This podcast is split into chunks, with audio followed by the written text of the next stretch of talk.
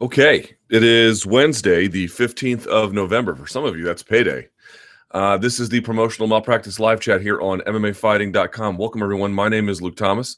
Thank you so much for joining me. I'm the host of this podcast. We'll go for about 85 minutes today or so, uh, talking about the latest and greatest in the world of mixed martial arts and then occasionally other topics just here or there. Best place to get your questions in is going to be on MMAfighting.com, where this window is embedded. But if you're watching on YouTube right now and why wouldn't you be? Uh, give this video a thumbs up and then subscribe to MMA Fighting below. Uh, appreciate when you guys do that. Uh, topics for today, well, whatever you really want, but I'm imagining it's going to be something about uh, Conor and Bellator and Marc Goddard. I'm imagining it's going to be Nate Diaz, rumored to be fighting Tyron Woodley at UFC 219. I'm imagining things like that will probably be uh, at the top of the order. But whatever you want, really, this is your podcast as much as it is mine in that sense. So uh, get those questions, comments, bitches, grab some smart ass remarks, and, and I'll get to them as much as I can. I am on Twitter as well at L Thomas News, the letter L.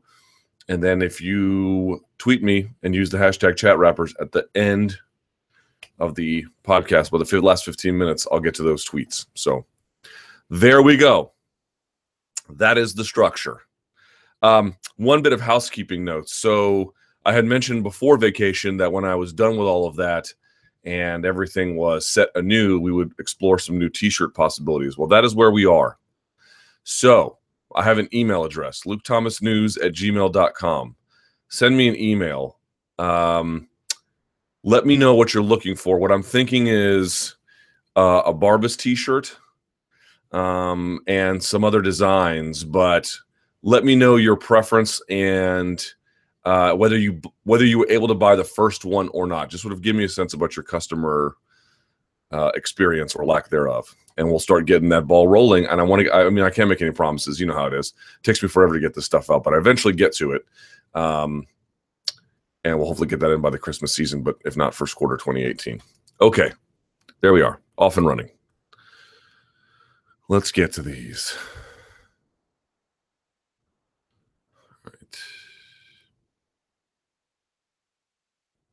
Looks like a lot of questions today. That or a lot of banter among y'all.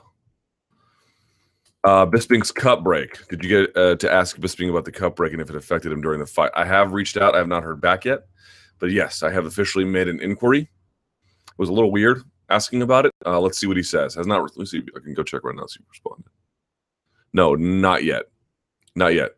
But uh, when he does, I'll let you guys know. So if you follow me on Twitter, as soon as he gets a response up, I won't wait until the next week unless he does it next Wednesday. But if he gets to me before then, then I'll just put it up on Twitter and let you guys know what he had to say. Appreciate that though. Uh, okay. Nate Diaz training for Tyron Woodley. Yeah. What are your thoughts on Nate Diaz potentially fighting Tyron Woodley? Nate never got far at 170, and I can't imagine someone like Woodley would do much less than embarrass him. Yeah, so let's get to this one. This is a really crazy one that was sort of um, came into, I think, larger awareness. Let me put this off. Uh, last night or so. Wow. Uh, desperate times call for de- desperate measures, you know. Uh, UFC has a main event, UFC 219, which is in about six weeks, and they have, or they have an event, but they have no main event for that. I mean, that must be, you know, even if they put this together, how is this going to sell? I don't know. Um, so let's sort of figure this out from the various players involved here if you're Nate, why would you take this fight? Well, first of all, let's backtrack and look at his record. At welterweight in the Ultimate Fighting Championship, he is three and three. He has wins over Rory Markham, Marcus Davis, and Conor McGregor at 170. At 170, he's also got losses to Dong Hyun Kim, Conor McGregor, and uh, Rory MacDonald. Now, in examining that, what do you notice? Number one, um, hard to know what to make of the McGregor at 170 fights insofar as what it says about him at that weight class. I know everyone thought he was huge for it. All of a sudden, Tyron Woodley comes around and everyone's like, he's way too small. I've been telling y'all he is big enough to fight at welterweight, not really to succeed at welterweight in any kind of sustained way, um, but it's more suited for lightweight. I don't know why this was a debate. I don't know how this came to be. He's got a very long frame, and I think that kind of confuses people. He is not big, or he's not that huge anyway. Um, he has a he is much more suited for lightweight and um, should have no problems making it. I know many, many, many, many, many uh, lightweights significantly bigger than him who have never missed weight. So that's just the first thing. But he is big enough to compete at welterweight and do okay. The thing with about that is though, the McGregor losses are and wins are a bit of a wash. Number one, number two, that just leaves you with on the loss end, it leaves you with Dong Hyun Kim and it leaves you with Rory MacDonald. On the win, it leaves you with Markham and Davis. You know, there's a bit of a different skill there. Obviously, Dong Hyun Kim and Rory MacDonald aren't merely newer fighters, but they were better versions of welterweights than Marcus Davis and Rory Markham ever were. So, you know, I think what you could say is, could he compete at welterweight and probably do okay? Yeah, he's a 500 fighter at, at welterweight, and that might decline a little bit, it might go up a little bit, but that's more or less where he stands in that division. Um, but I wouldn't recommend a prolonged push there. That to me would not go well. And I think the more he fought upper tier welterweights, the more it would probably put L's on his record. Again, he can win there, but that's not where he's suited to be. So there's that. The second part is when you look at this, why would Nate Diaz take this fight? If, if in fact he is taking it, why would he take this fight? Well, in thinking about it, if you're Nate Diaz, do you really want to be in a position where the only way you can get monetized is if you fight McGregor? I don't think you want to do that. Or at least you don't want to you just don't want to hitch your wagon to one guy, to one rivalry because maybe that fight will happen, maybe it won't. It probably will, but even then when is that going to happen? If you're Nate Diaz, you got a precious few years to make fights and while the while the McGregor one is certainly has been a tremendous boon to his career, and you can understand why he would want to be selective about taking fights. You you just don't want to have your business be a function of Conor McGregor's schedule or willingness. That that seems to me a little bit too narrow of a scope. And if you've ever listened to Nate Diaz, you know he's been fairly consistent. It's not that he's ever ducked guys. I mean, he fights the toughest of the tough. It's just that he just wants to get paid to do it it looks like if you're Nate Diaz, number one, you don't want to be hitched to Conor McGregor, and number two, if the UFC is in a bind and they're willing to pay you to fight Tyron Woodley at welterweight for a title shot, and you presumably you'd be making more money for this, either from a flat fee that they would raise for this contest or whatever the case may be. You know, you would want to take that. You you kill two birds with one stone. You get the money you're looking for, more or less, uh, and you're not hitched to Conor McGregor through that. So that's his perspective. If you're Tyron Woodley, this is a no-brainer. You get to get another fight in this year. Um, let's be real about it. In terms of popularity, Nate is the A side there. Um, I don't know by a dramatic degree, but he's definitely the more popular attraction of the two. So if you're Tyron Woodley, now you get to fight somebody more popular. I would favor Tyron Woodley to win that contest. Just speaking realistically, you never know, of course, but um, that that I don't think is a crazy presumption. And and uh, and yeah, you get to be on, you get to save the day for the UFC. like there's a lot of reasons why you would want to take that fight. And if you're the UFC, what are you supposed to do?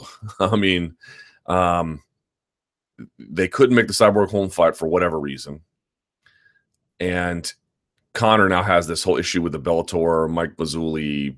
You know, he was on 219, he was off 219. It just looks like that 219 ship has sailed. Jon Jones has no issues. By the way, I reached out to Howard Jacobs to speak about it, his attorney, uh, who has worked with him and many, many, many athletes who have been um, who have fought against anti-doping authorities. Uh, he does not have anything to tell me right now, but we're gonna we're gonna keep checking on him. So Jones is out of the picture. Cain, God no one knows what happened. I mean, there's no one really else. I mean, I guess there was Stipe, but I don't know what the issue is with him either. So I don't really know um, what other option i'm not saying this was the only choice but they clearly were running out they clearly are running out of time. Tickets are supposed to go on sale in two days. They're going to be pushed back as a consequence. So how is this even going to sell anyway? I mean look they're desperate. They're desperate. There's really no way to put this. They're desperate. They need to find something. They've got to pull a rabbit out of the hat and they have very little options at this point. Now you can ask yourself a greater question here is what happened to the UFC that they found themselves in this bind. This is what I talked about when I came back from Colombia back in March or May or something, whenever that was. Um, and this was during I think Nate Diaz had gone on with on the MMA Hour with Ariel, and you know he had done uh, he had talked a lot. And one of the things that occurred to me was when there's fighter malaise, it doesn't just bring down morale, right? Everyone is like, I'm you know I'm not as hot on MMA as I was, or you know UFC or this guy or that guy or that fight it makes fighters less willing to compete. I mean, part of what makes this machine work is that fighters take fights on a relatively routine schedule so that the machine just turns as it's supposed to. And when guys don't want to take it, in some ways they can't, right? If you're injured, you just can't. But when you combine or what I would call as a fairly significant injury problem with a malaise problem, uh, guys wanting more money, guys wanting bigger contracts, um, you know, Cyborg can't get a fight with somebody because who knows, UFC's not paying him enough money or, you know, whatever the situation is um, it just brings down everything. It, it, slows everything to a grind and it makes matchmaking that much harder. I mean, think about how many fighters are out there who are just desperate to get to the UFC. And then think about the guys at the top tier of the UFC and they're desperate to hold out. And there's this total contrast now um, about that happening. And so you would think, wow, this is the top tier organization. This is as big as it gets. You would think they would have a never ending stream of people willing to headline and to some extent they could. They could. It's not like they can't put a fight on there and just elevate it to the main event, but the main event kind of fighters just don't want to do it under the terms they've been doing it. And this this is what I mean, man. This is what I mean when I said they need some kind of collective resolution. They need a new they need a new binding agreement, and whether that's a official one or whether, that's an understood one, um, they don't have it. And until the UFC and its fighters are on some kind of similar wavelength about what each of their roles are, what compensation looks like, what promotion is supposed to be, um, whose turn it is at various intervals to do certain work or to be the recipient of attention. Until that, until that broad agreement is reached, um, they have a problem. It is amazing to me. It is amazing to me like the UFC machine for so many years was just built on a basic what do you want to call it? Like one of the things I really underestimated in my career early on was how much the UFC machine operated strictly on either the fighters having no leverage, which is obvious. But on top of that, and more importantly, I think, just a general sense of willingness. I mean, think about how much the machine worked because fighters were just willing to do things that otherwise weren't necessarily in their interest or um, because they felt it was holding up some code of martial arts honor or that's just what fighters do right? Think about how much, how many years they operated on that, going event to event, year over year, just by fighters not really saying no in, in any kind of real way, uh, just saying yes. And as soon as they start saying no in any kind of even way, uh, the entire thing begins to slow down in, in fairly dramatic ways it's kind of shocking actually i mean it's not in other words it's not built on some kind of contractual understanding that everybody really should and must compete a certain number of times a year or that there is some kind of contractual written into into law or regulatory order the way in which this is going to operate month over month day over day to, you know like think about the nfl like even if there's lots of injuries everything just keeps moving Every, the whole thing just keeps moving um, and again, you'll see we'll keep moving to some extent, but in terms of in the ways in which it matters, um, it can't. And and this is a perfect example that the entire machine was just built on guys saying yes. And when guys and ladies stopped saying yes to the same extent, there was a massive problem that was immediately created. That seems to me the kind of norm you don't want to be reliant upon. If you're if you're built on people willingly saying yes you're going to have problems. As, as soon as there's malaise that sets in, you're going to have problems. They need to establish a new kind of partnership, a new kind of arrangement, a new kind of deal. Because if this is what our new reality is, this is not the last event that's going to be like this. This will not be the first of many. Um,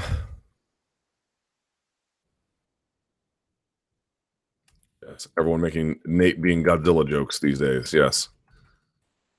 Well, says if this happens, Representative Markwayne Mullin is going to lose his mind.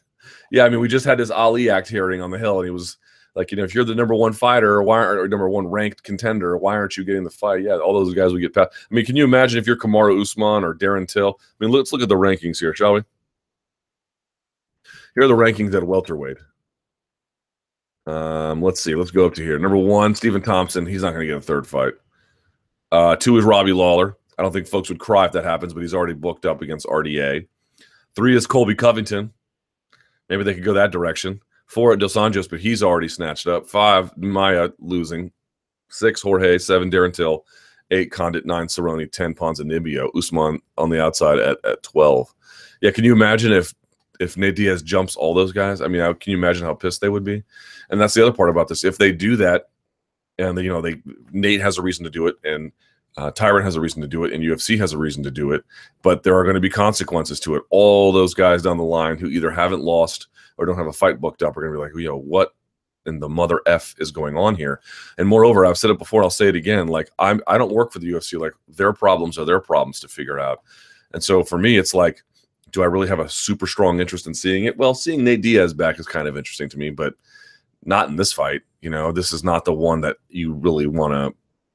This is not the one you've been. I mean, has anyone clamored for this fight? I don't think anyone's done that. So, like, you know, I would encourage everyone to vote for the dollars. If you're happy to see Nate Diaz back, then hey, you know, plunk down the fifty nine ninety five. But if you're not, you should say so as well.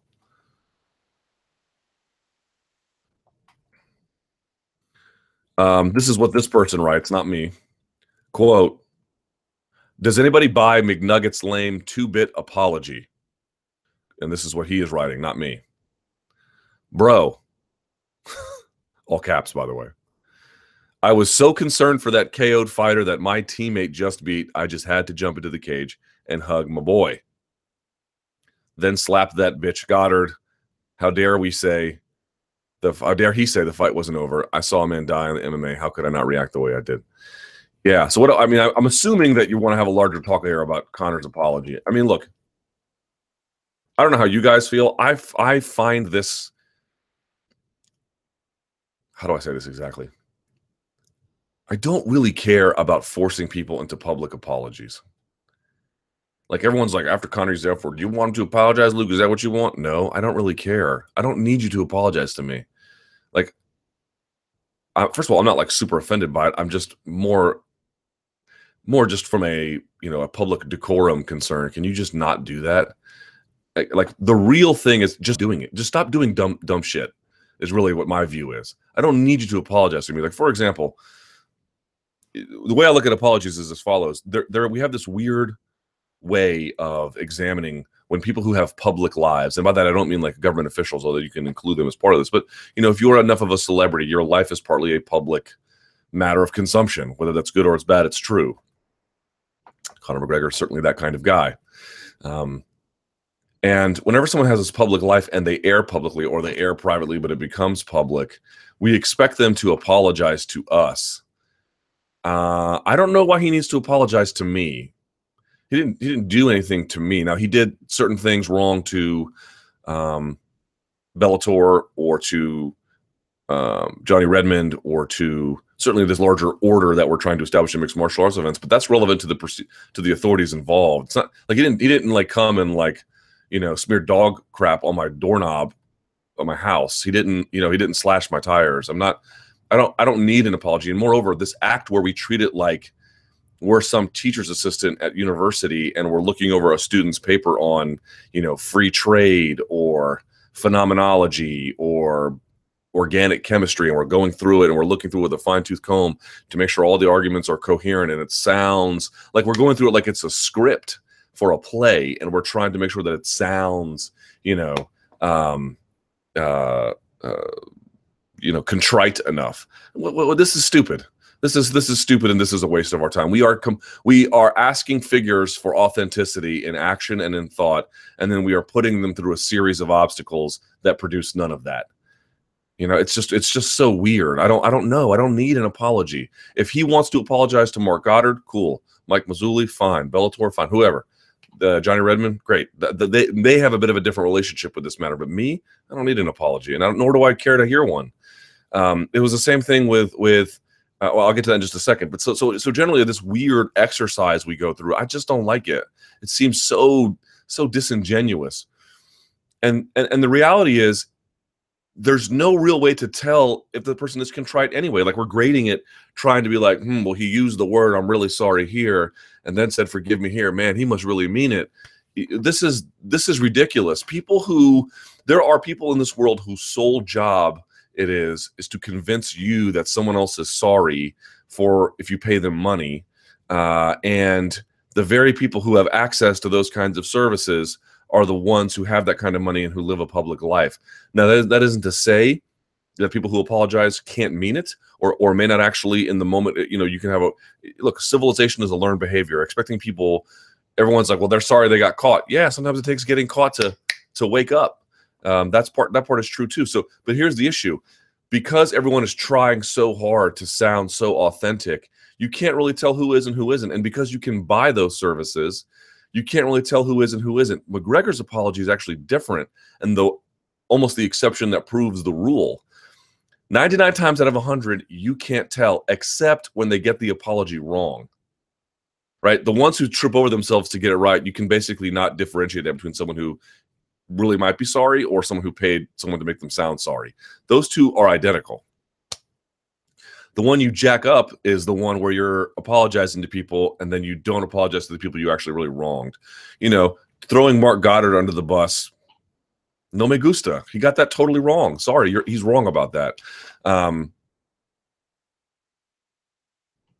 you know, he did apologize to some of the other relevant authorities, but then invoking the death of João Carvalho, it's like, look, he remember he brought that up at UFC 200 too when he was saying, you know, there were reporters showing up to his mom's house to ask him about the death of a kid, and that really affected him. I, I firmly believe that that is true. I firmly believe that that is true. And he was like, I didn't get into this game to to do that. Makes sense completely. But there really is no evidence that this was like some humanitarian crisis and he was Superman coming to save the day. This is a guy who believes, at least according to his own actions and the subsequent responses to it, including the FU's all tweet, that his vision of what is happening is the more important one relative to Marc Goddard's. He still does not take Marc Goddard's authority in that cage very seriously.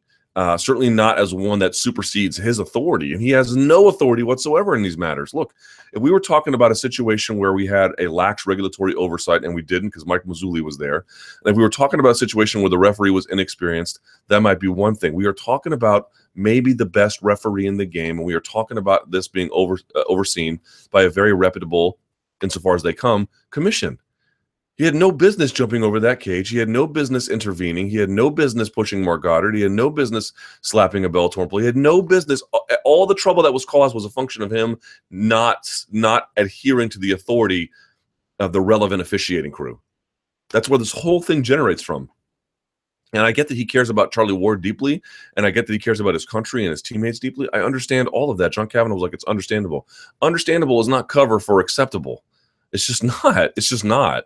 Um, there has to be some kind of law and order maintained here.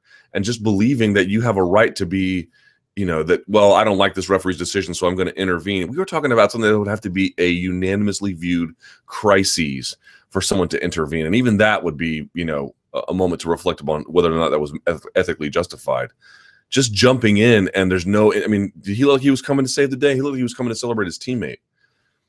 And so, you know, in the end, it was like I get that he realizes there's a examination about him, and that and that you know having a, a better sense of decorum probably will be in his best interest, and I take that seriously. But the lack of awareness about Marc Goddard is stunning, frankly, stunning.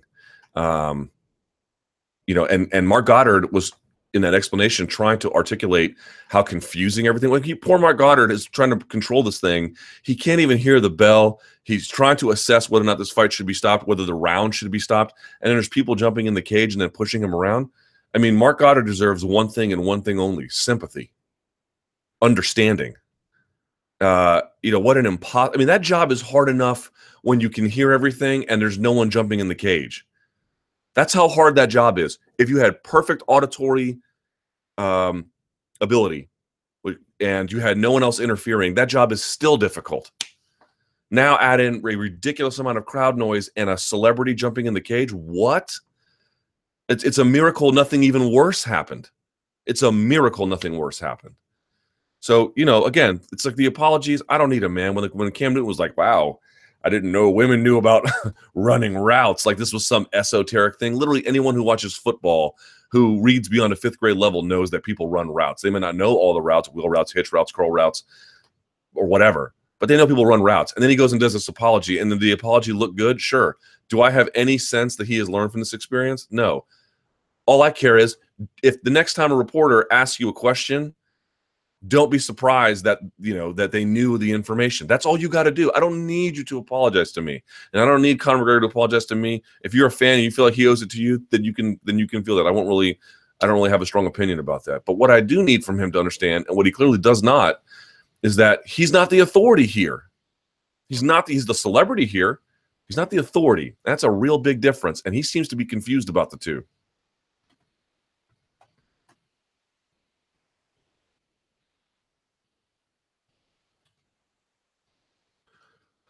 Uh, okay, going to piggyback on this with another question. After the McGregor incident on Friday, you tweeted out you hoped the Irish MMA media would come out and condemn his actions. I didn't see that as you criticizing them so much because I didn't criticize them, but I was amazed to see the response in your replies. The general consensus being that the Irish guys would let McGregor off easy and they wouldn't say anything bad about him.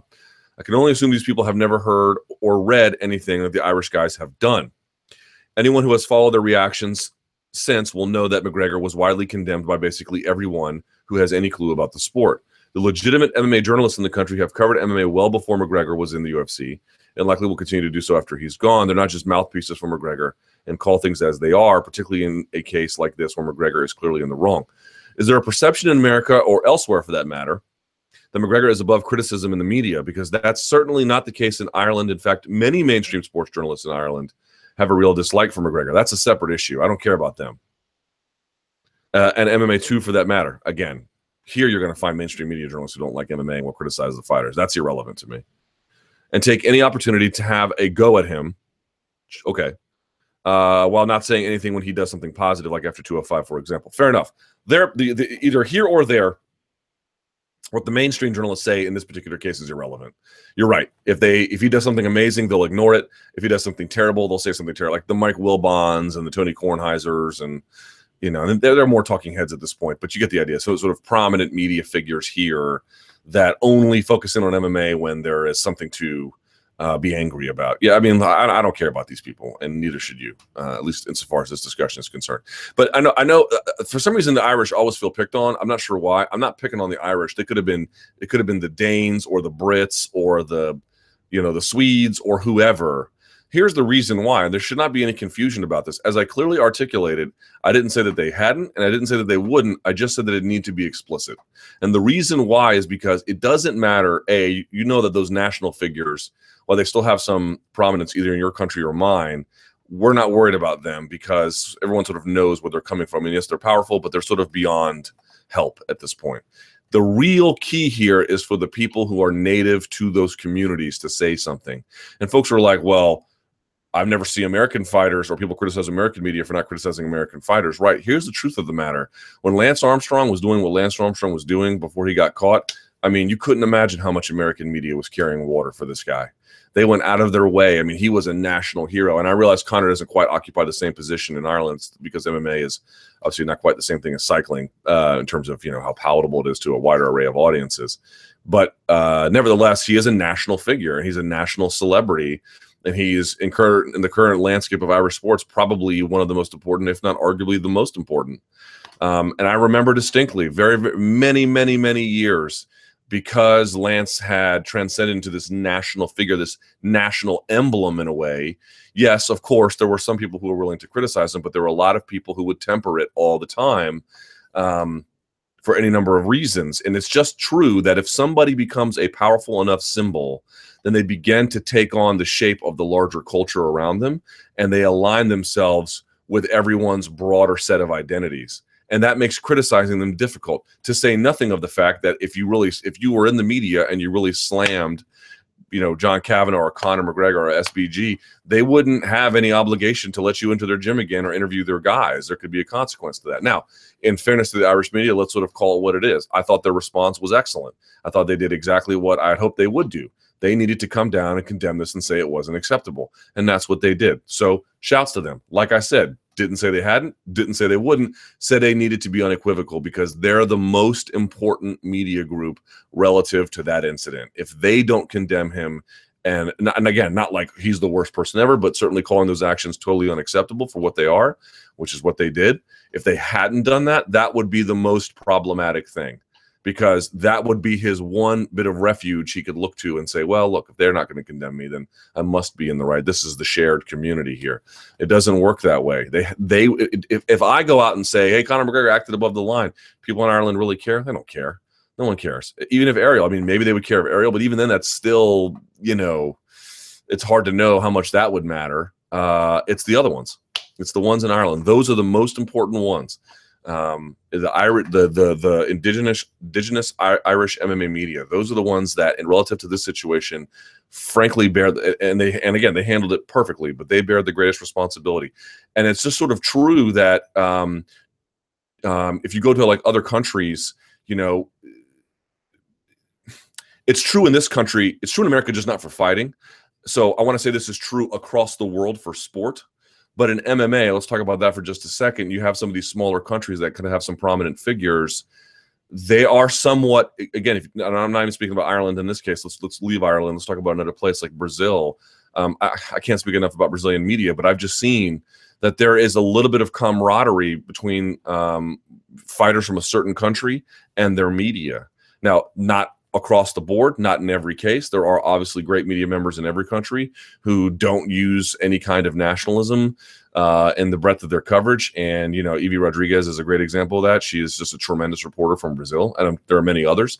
Um, Guilherme Cruz, I think, is one, is one like that as well. I think he has a very sober, clear, uh, understanding of um, you know how to put any kind of national pride or a national shared identity to the side, but some other ones don't, and that's understandable. Um, it's a huge sport there there are you you just get sucked into this vortex of um, someone's power and celebrity and shared identity crowding out criticism. Every single country including this one is susceptible to that in different ways and around different athletes. And mma mma is so big here but in many ways it's not. But um, i remember so distinctly lance armstrong you know really was this beneficiary of over the top, fawning, ridiculous coverage uh, that had nothing to do with anything other than he had become this national icon. And as a consequence, the media coverage was absurd about him, totally absurd. Uh, and it will happen again here. I don't know who it's going to be, but it will happen again here. So when that happens, I would expect the Irish media and Brazilian media and Swedish media and Chinese media and whoever else to say the American media has a responsibility whenever X athlete steps up and has Y fall or Y disgraceful period to say, you need to be the one to say something about this because they'd be absolutely right in doing that. In that situation, they were the most important and good for them. They stood up and did their job.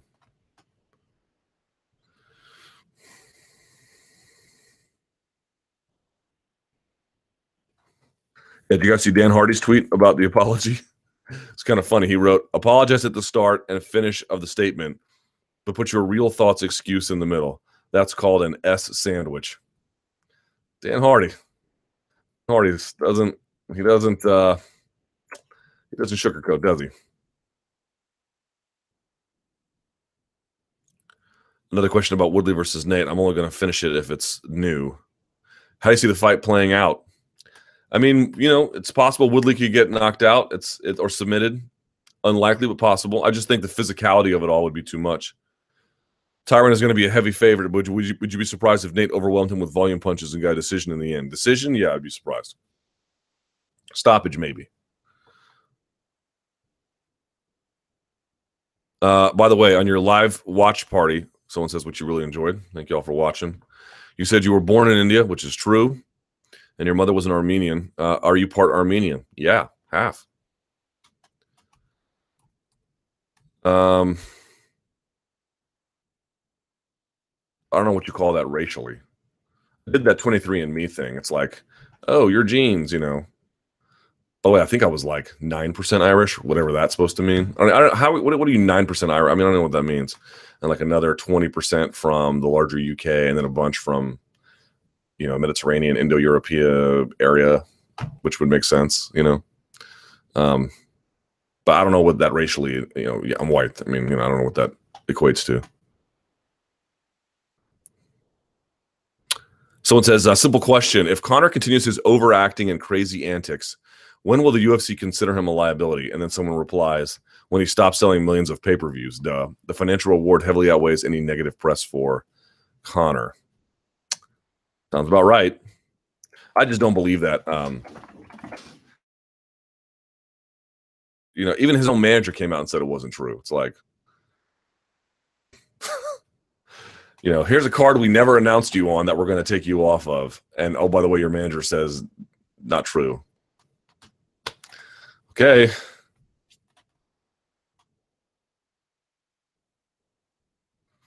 Meat and potatoes. Luke, what are the top three best fighters you would describe as very meat and potatoes ish? Please choose wisely, and I, as many others, will become fans of this. This is sort of a weird question. Someone says Stipe. That's a good call. Um, in his prime, Chael Sonnen. Um, who's another one? Very meat and potatoes. So, so in his prime, Chael Sonnen. Stipe Miocic. Again, meat and potatoes doesn't mean bad. It means they don't do a ton of different things, but what they do is very rock solid. Um, and who else? Who's a good example of that? Let me see. I would not say Khabib because there's a lot of sophistication to what he does, even more so. Um, think about the third one. There's less of these guys that these days. Do I want to say Chuck Liddell? I don't know. Randy Couture? I don't know. Because no, because they can do it all. Actually, that's not fair. I don't know. I, would be one to take examples of a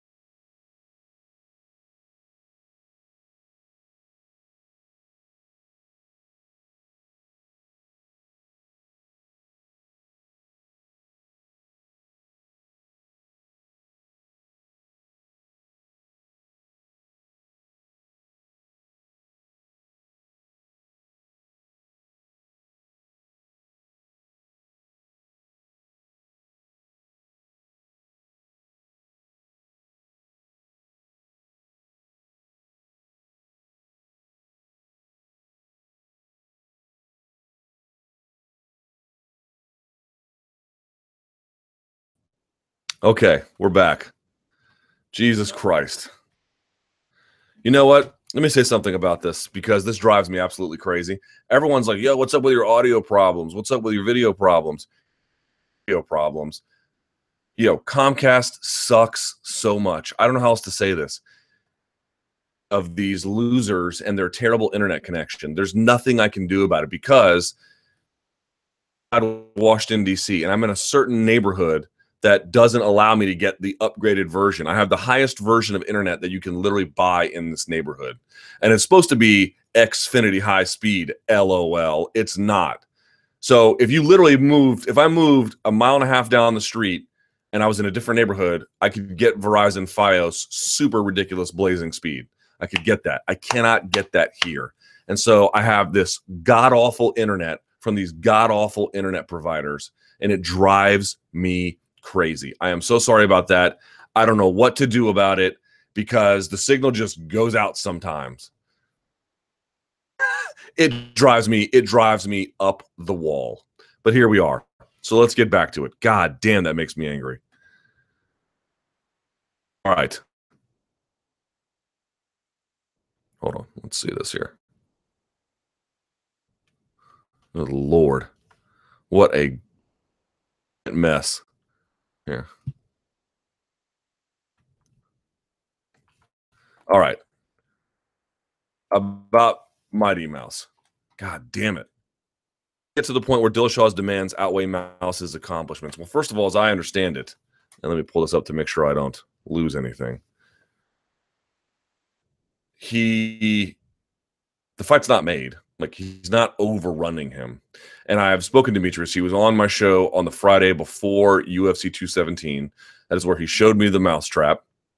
And and if you guys, I know some people like, oh, I don't believe you. Ask Demetrious.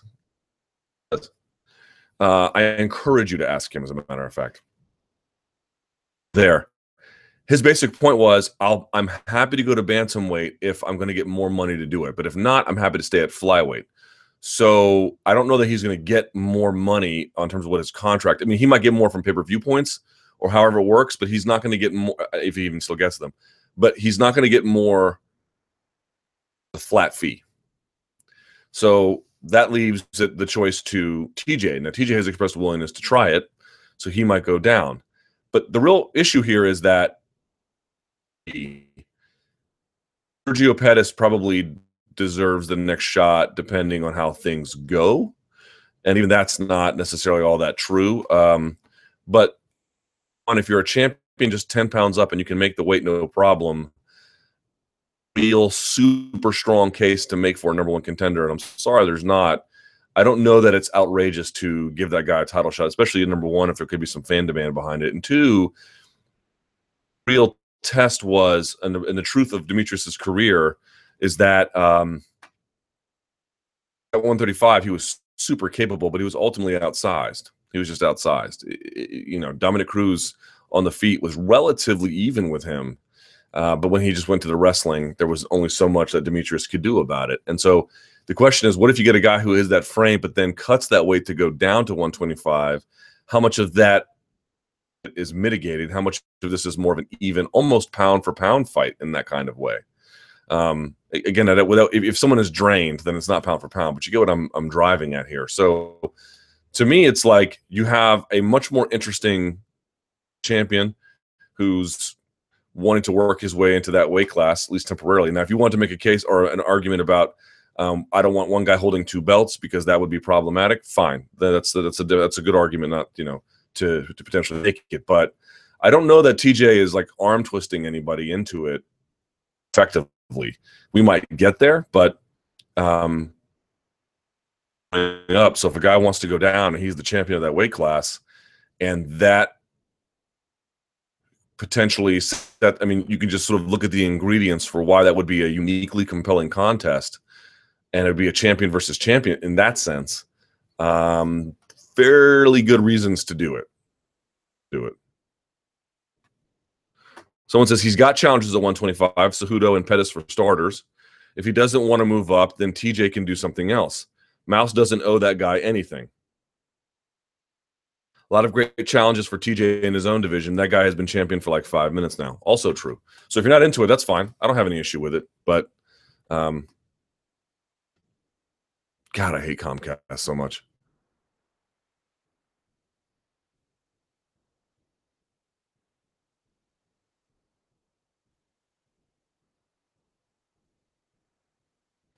If Dillashaw agrees to this fight at 125 and Mighty Mouse refuses again, and writes, that is ducking plain and simple.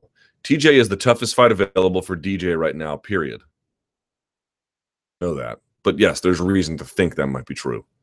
I can see why DJ would prefer an easier fight, but come on. If he refuses the fight under these circumstances, full camp, promotional backing, TJ is a champ and likely the most lucrative option, that will absolutely affect how people view him. Credit to DJ Borg had nothing for him, and I expect nothing different if he fights Pettis Cejudo. Right, but if you're if you're DJ, you have to make a calculation as well in your head about what it is you want. He's honest. He's going there to win as easy as possible and take as little damage as possible, right? And to make as much money. That kind of approach. That, that's really what he's into. So I don't know how much he cares if he is or isn't ducking. If he's fighting top contenders who are natural flyweights, that might be in what he wants um, uh, totally satisfactory. I mean, look, the, the interesting part about, I think, DJ, and I don't know this to be true, but my hunch is there was a time where he was a little bit unsettled by the idea that he wasn't turning into some kind of promotional darling that um, not that I, am not, I'm not saying he was losing sleep at night, but there might have been some kind of confusion about what it meant and how he got to that position and and what it told him about himself. And I think now we're in a bit of a different spot, which is he has sort of with it.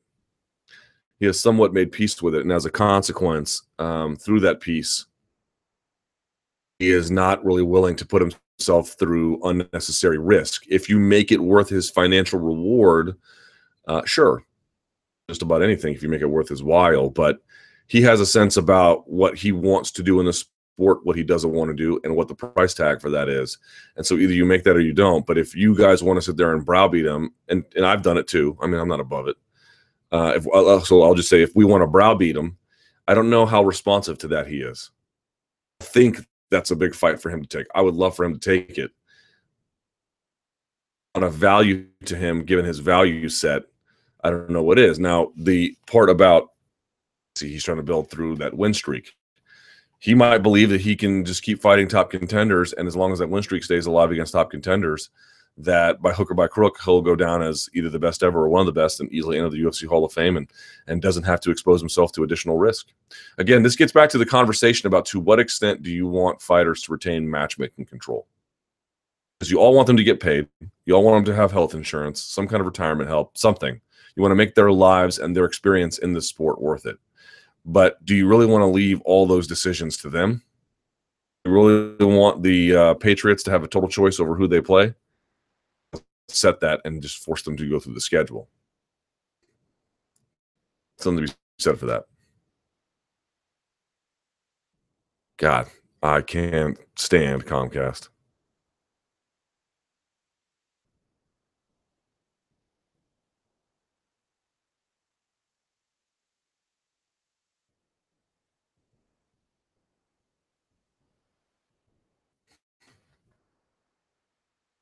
Of names here today for fighters.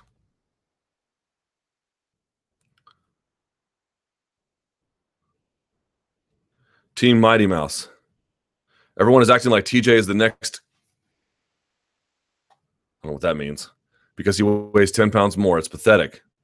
Next coming of what? Uh, DJ is way more impressive than TJ to me. At least DJ never lost his title to a guy who was injured for half a decade. That is that is something. Uh, okay. Look, look how much debate there is over TJ versus DJ. There's obviously a lot more interest in that fight. Are people really debating DJ versus Pettis that much? DJ versus Cejudo too, maybe.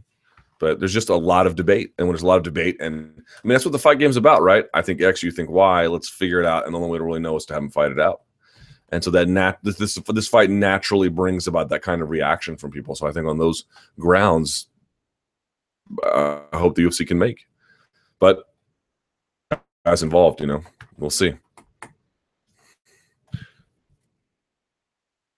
Back to the same thing. I wouldn't call this fighter malaise. DJ's perfectly willing to compete. But you know, look at look at how much easier it used to be. Yes. They said yes because they felt either strong armed. They said yes because they were trying to hold up this this code of I'm a fighter. If you if the the more you say no, the more you show weakness, right? Just this willingness to not show weakness for so many years. And as soon as fighters realized that they were actually showing strength through saying no, it just went, you know, the whole thing kind of almost it collapsed, but has shown serious weaknesses.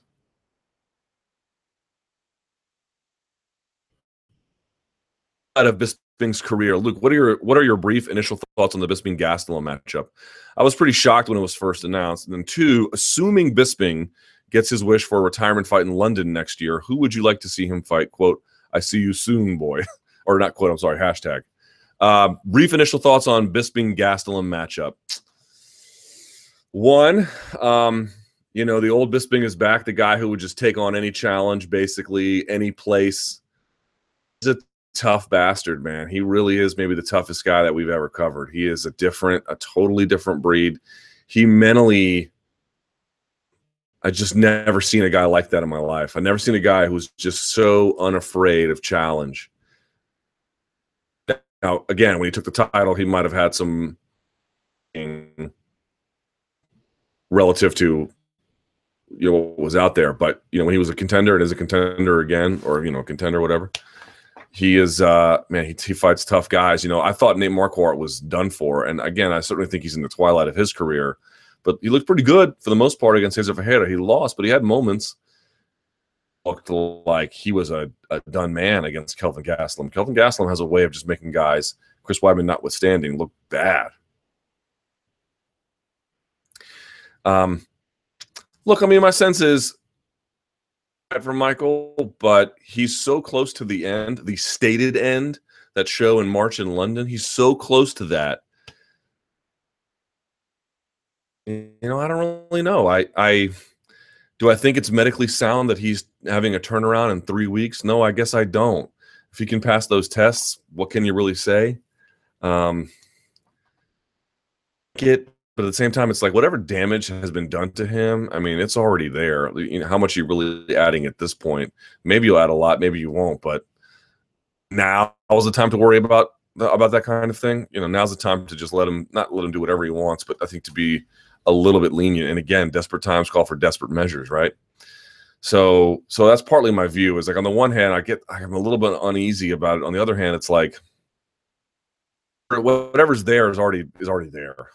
Um, so why worry about it too much?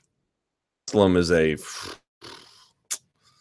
you know, I don't know. He's not a natural middleweight man, but I don't know if he needs to be. He's talented enough to give guys problems, and you know, we'll see how it goes against Bisping. I don't know. Uh, retirement fight, either Vitor or Yoel. Not be like an easy fight for him, but I don't really care because those are the fun fights that has made him who he is, and he would be competitive, I think, in both of those. Maybe not so much against Yoel, especially if he takes a bad beating against Gastelum, but yeah. Diaz versus Woodley in the UFC's master plan. All right. Maybe it's in the it's maybe it's the wake and bake talking. What's that? It's like, you know, I'm high, but hear me out. Donuts are God's gift to us for, you know, making all the streets paved in a city. It's like,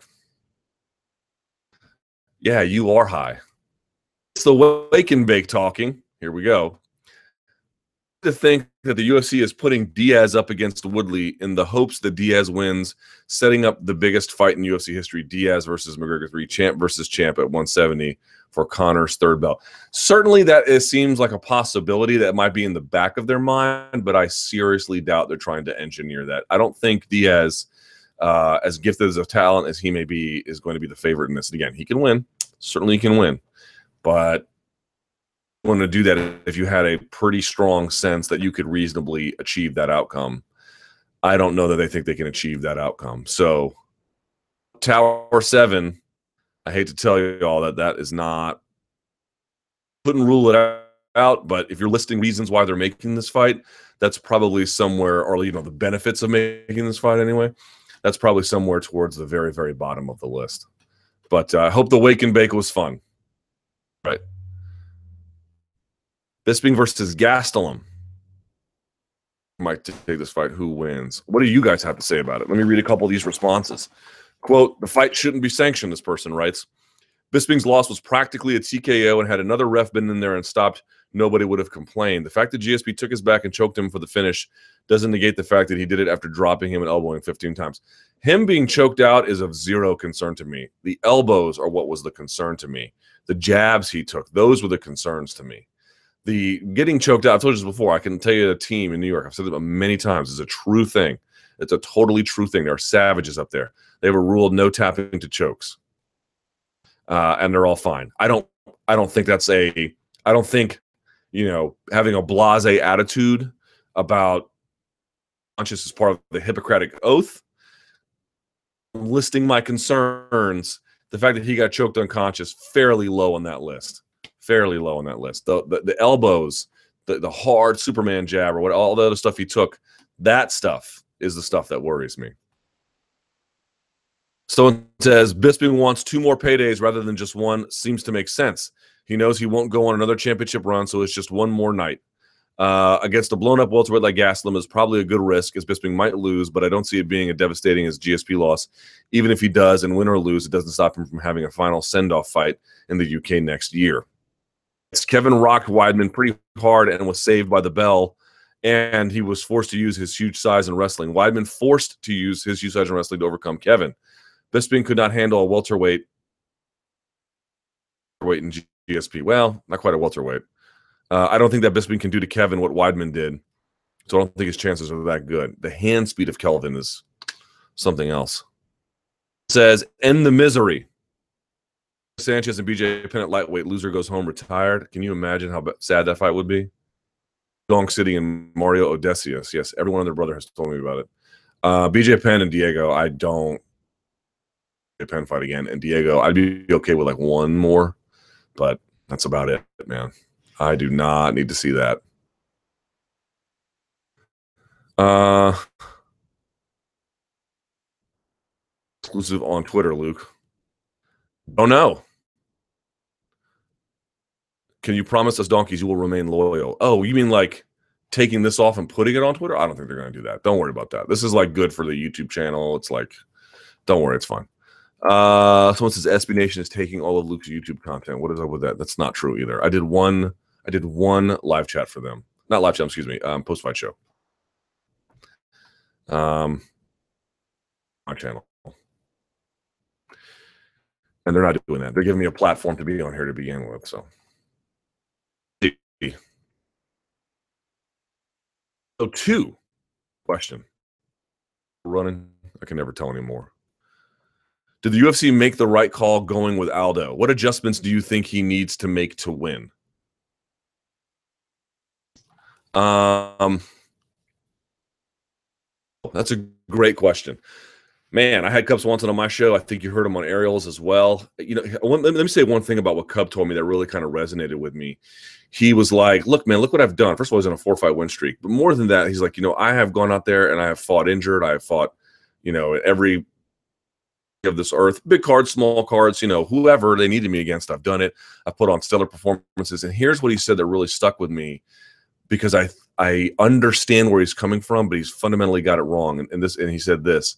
He goes, I just want the UFC to show me, show me like a goodwill gesture for all of my many contributions to them and for them.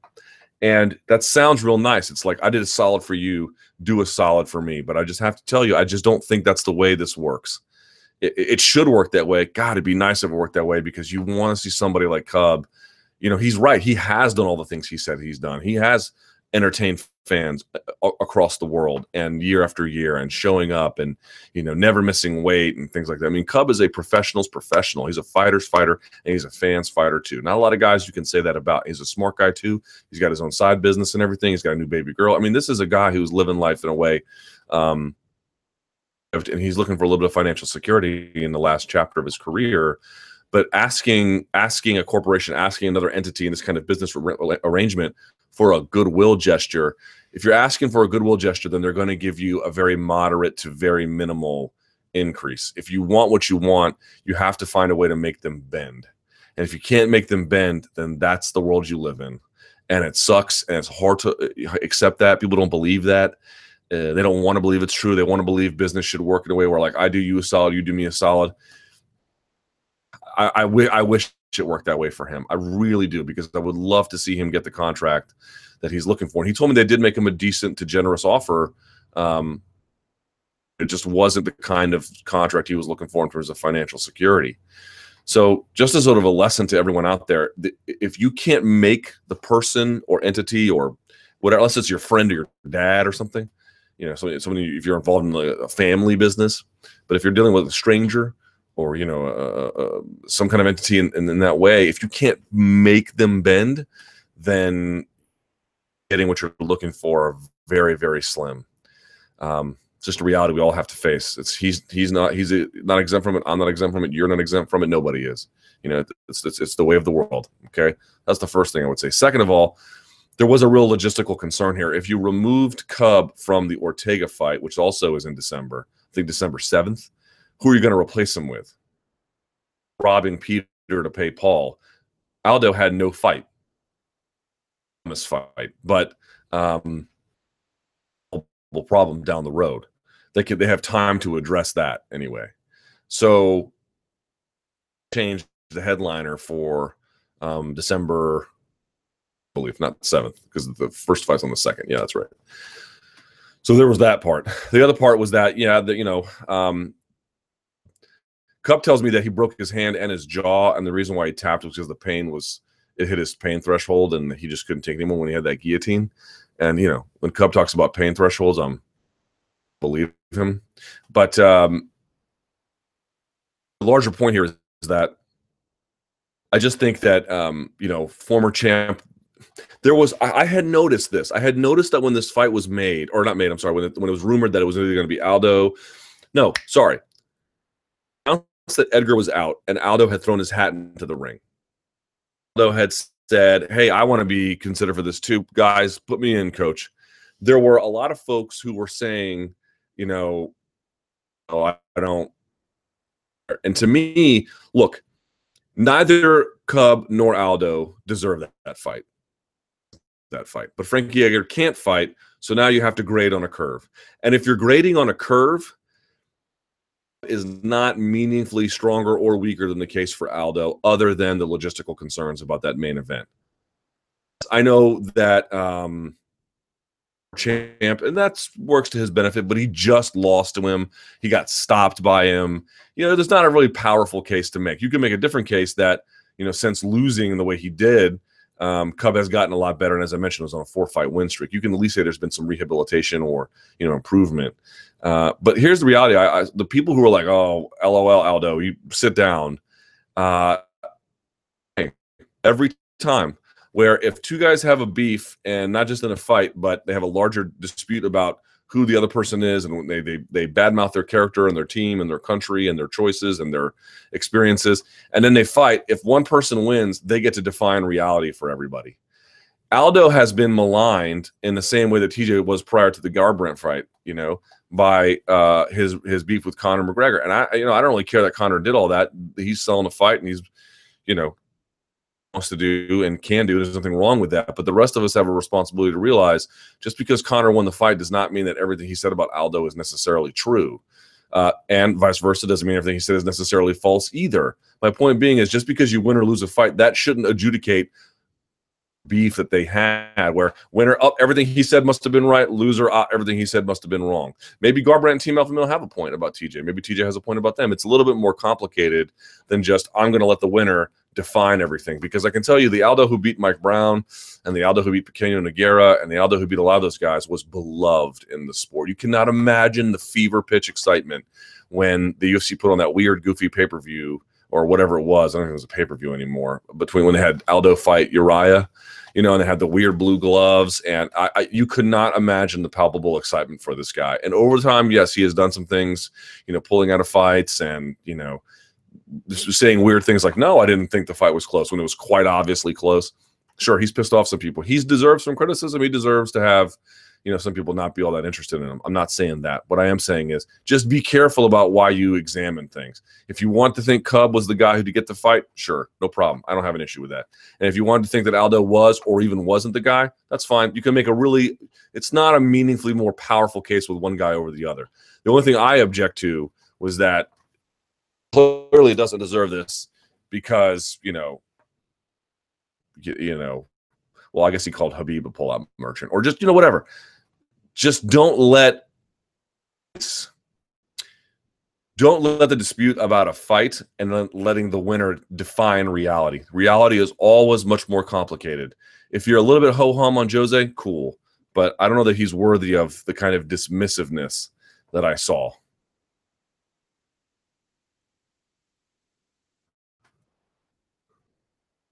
Uh, why did you part ways with Bloody Elbow? That's a weird question.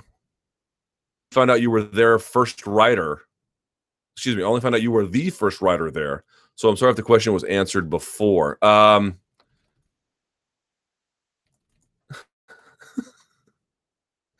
uh, here's how it worked. Um, Bloody Elbow was founded. I think my participation started around February of 2007. I had my own before that. Um, but yeah, neither here nor there. Uh, so around February 2007, uh, Nate Wilcox, who's st- currently still there, asked me to take over for it, and I did. He eventually came back on board. I'm not. I'm not really sure when. Um, until about I don't. I want to say 2000, sometime around 2011 or so. So 2007, 8, 9, 10, 11. So about five years I was there. It's funny. I used to be like known for Bloody Elbow. Now some people don't even know I was there. Um, so eventually, what happened is I got hired by. At the time, I was I was part time with SB Nation the whole time, and then eventually I got a full time offer. So after about five years, I got a full time offer, and uh, then I went to SBNation.com because they didn't really have much of an MMA presence, and they were really growing it. And then eventually, we created something very, very, very, very briefly called MMA Nation, and it was me, Nate Wilcox, Jonathan Snowden, and then Tommy Myers, who runs MMA Mania and we were only operational for a few months. This was not something that that went very, and it didn't go all that great either, to be honest. But um, AOL put up MMA fighting for sale, and then SB Nation, who had many many former AOL employees work there, uh, they bought it. The rest is history. Then at that point, transition because I was I had left Bloody Elbow and I was already at SB Nation. I had just sort of uh, transitioned over MMA fighting, and then took on an editor role, and it's changed over the years as well too. But that's how it works. So the reason I left was because uh, they gave me a full time offer to go to the mothership. Wow. I have nothing but respect for Bloody Elbow. It's my first love. I read it every day, and they do consistently great work.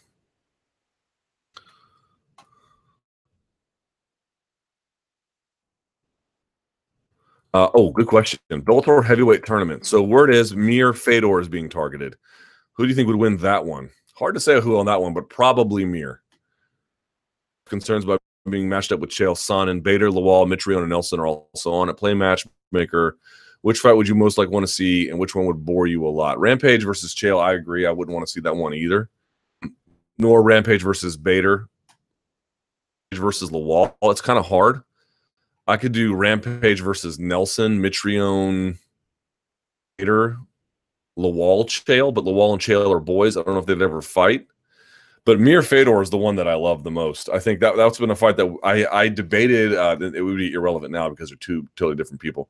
I thought years ago Frank Mir when he was beating like the Cheick Kongos of the world in the way that he was, I thought he would beat Fedor. And I remember arguing with uh, Seth Smith and Ryan Hall about it. I thought I was crazy.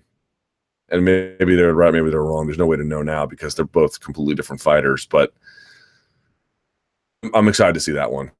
Uh, and I got to be honest, I'm excited about that tournament. I don't know how you guys feel about it. This is not as good as the Strikeforce Heavyweight Grand Prix, not even by a long shot.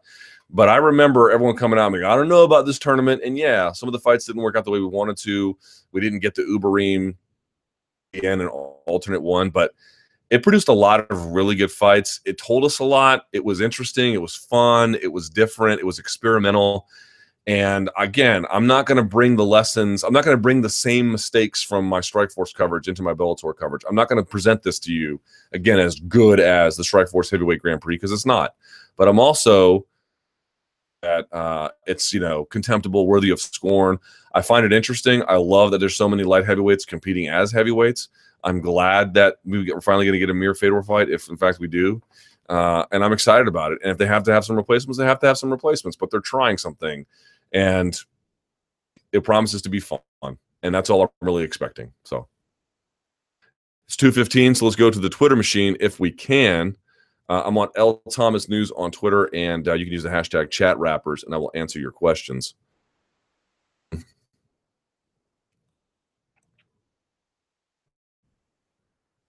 The UFC continues to have difficulties because they book fights and venues separately. Crazy that they scheduled Perth without being sure Whittaker could be on the card. Yeah. Right? I've told you before. The guys who make the fights and the guys who don't work together very often, I'm told. I'm told it's a separate process. And so here we are. Hey, we're going to go to Perth.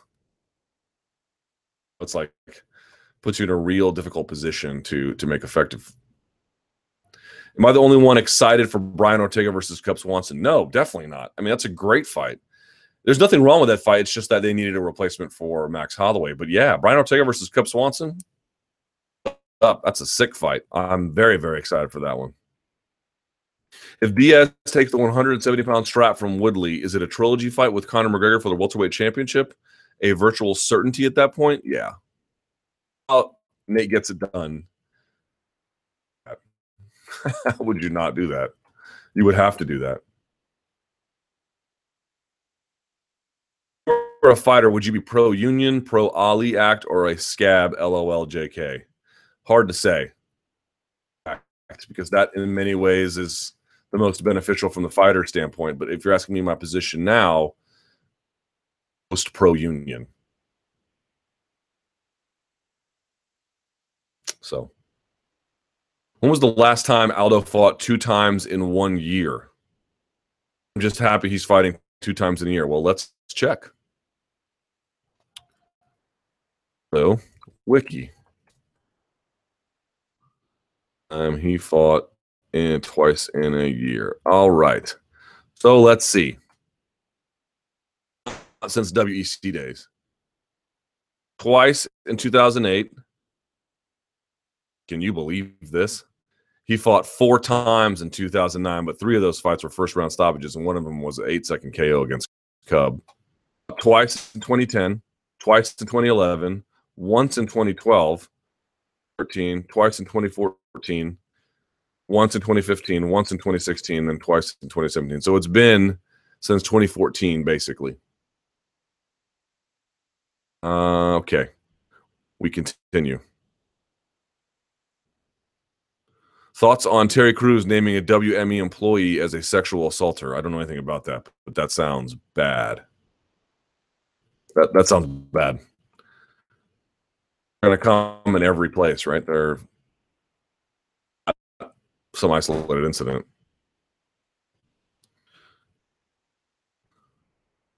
Tinfoil hat time. Okay. It's going to be Nick fighting Woodley for the title. Nate's social media post is just a smokescreen for Nick's long-awaited comeback. Okay. Don't think so. I know we all want Nick to come back, but a while for that. Do you know the extent to which Valentina Shevchenko was involved in Rose's training camp?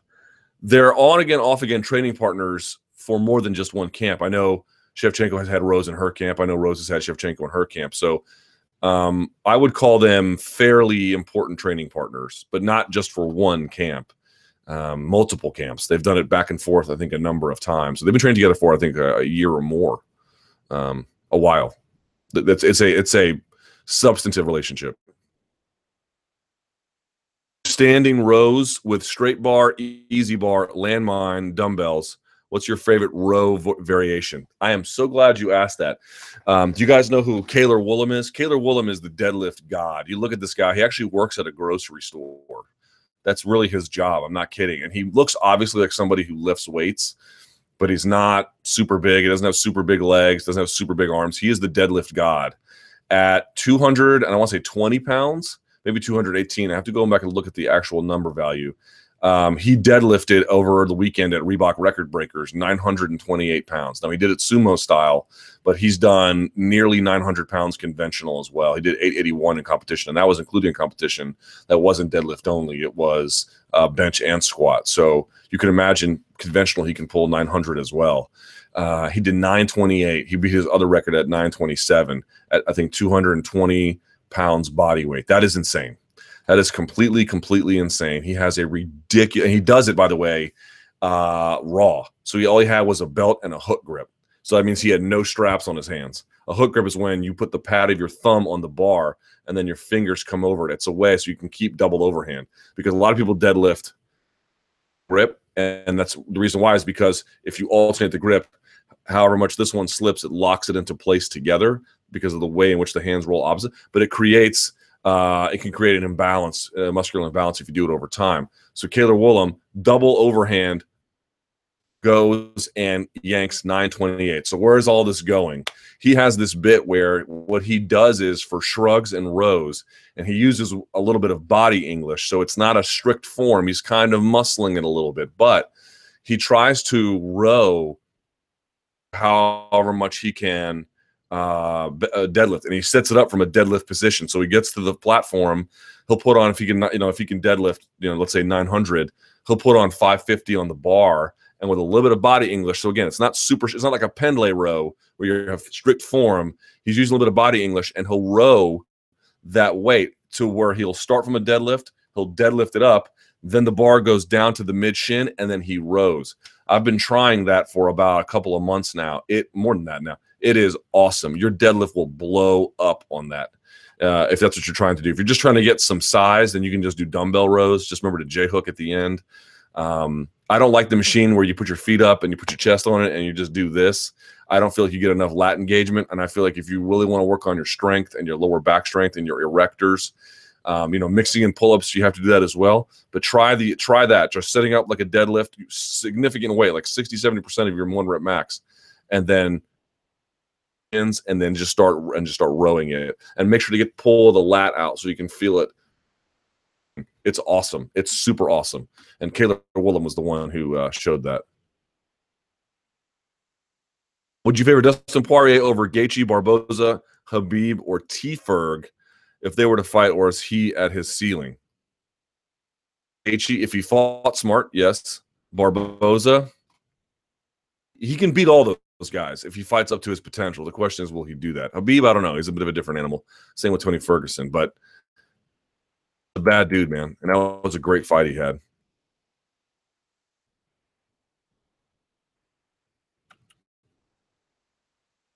Apology in five months by McGregor. First, the racist comment, then a homophobic slur, and now this. He needs to grow up and realize everything isn't about him. He isn't solely to blame for his recent conduct. The UFC also deserves blame. I would say it's, you know, about him instead about Jon Jones. Live a life in a public way when you're 28 and you're rich, loves you. So again, I don't need an apology, and I didn't need any of those apologies apologies. They don't mean anything to me. And even if even if it was sincere, that's cool. Just don't do that, and we're good. Don't need an apology. In the age of money fights, why not pursue celebrity MMA matches? Because I'd rather die. You also see Oscar De La Hoya. You know what's amazing about Conor McGregor is that he brings out the best in himself, and he brings out the best in his teammates. He brings out really the, you know, in many ways the best out of his competitors. So I'm not going to blame him for this, but he because he's so powerful and because he crossed over, he also brings out the desperate. His fault. He didn't ask for that. But you know, you get De La Hoya out there. I can beat him in two rounds. Like, oh my God, De La Hoya, please, what are you doing? What are you doing? This looks so bad. This looks so bad. Uh, he, uh, it's amazing that these boxers, like boxers who hate promoters, then become promoters, and then become everything they hated about promoters. It's like, is there any way to promote like this without becoming a disreputable character? I, I don't know. I mean, I mean, maybe if I did it, I would become the exact same way. It's like it's just part of the job. But Jesus Christ, it was like it was it just it was pathetic. It was it was pathetic, uh, and it really yeah. Ugh.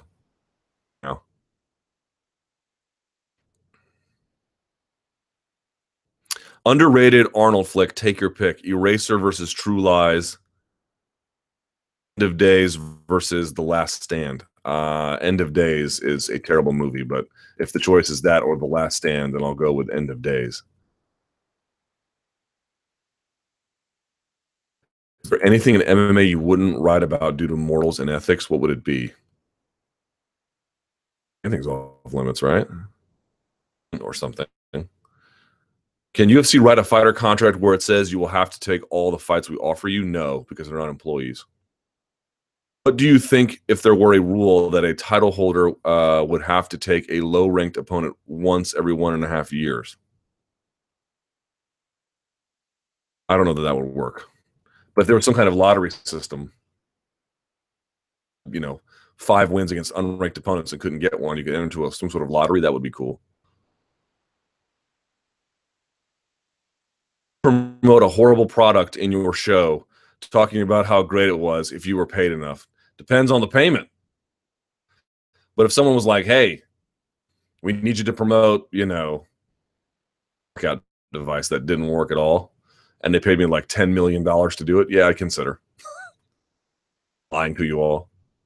But it, under the normal circumstances of which my life is, which is that I wouldn't even get the opportunity to promote anything, I wouldn't worry too much.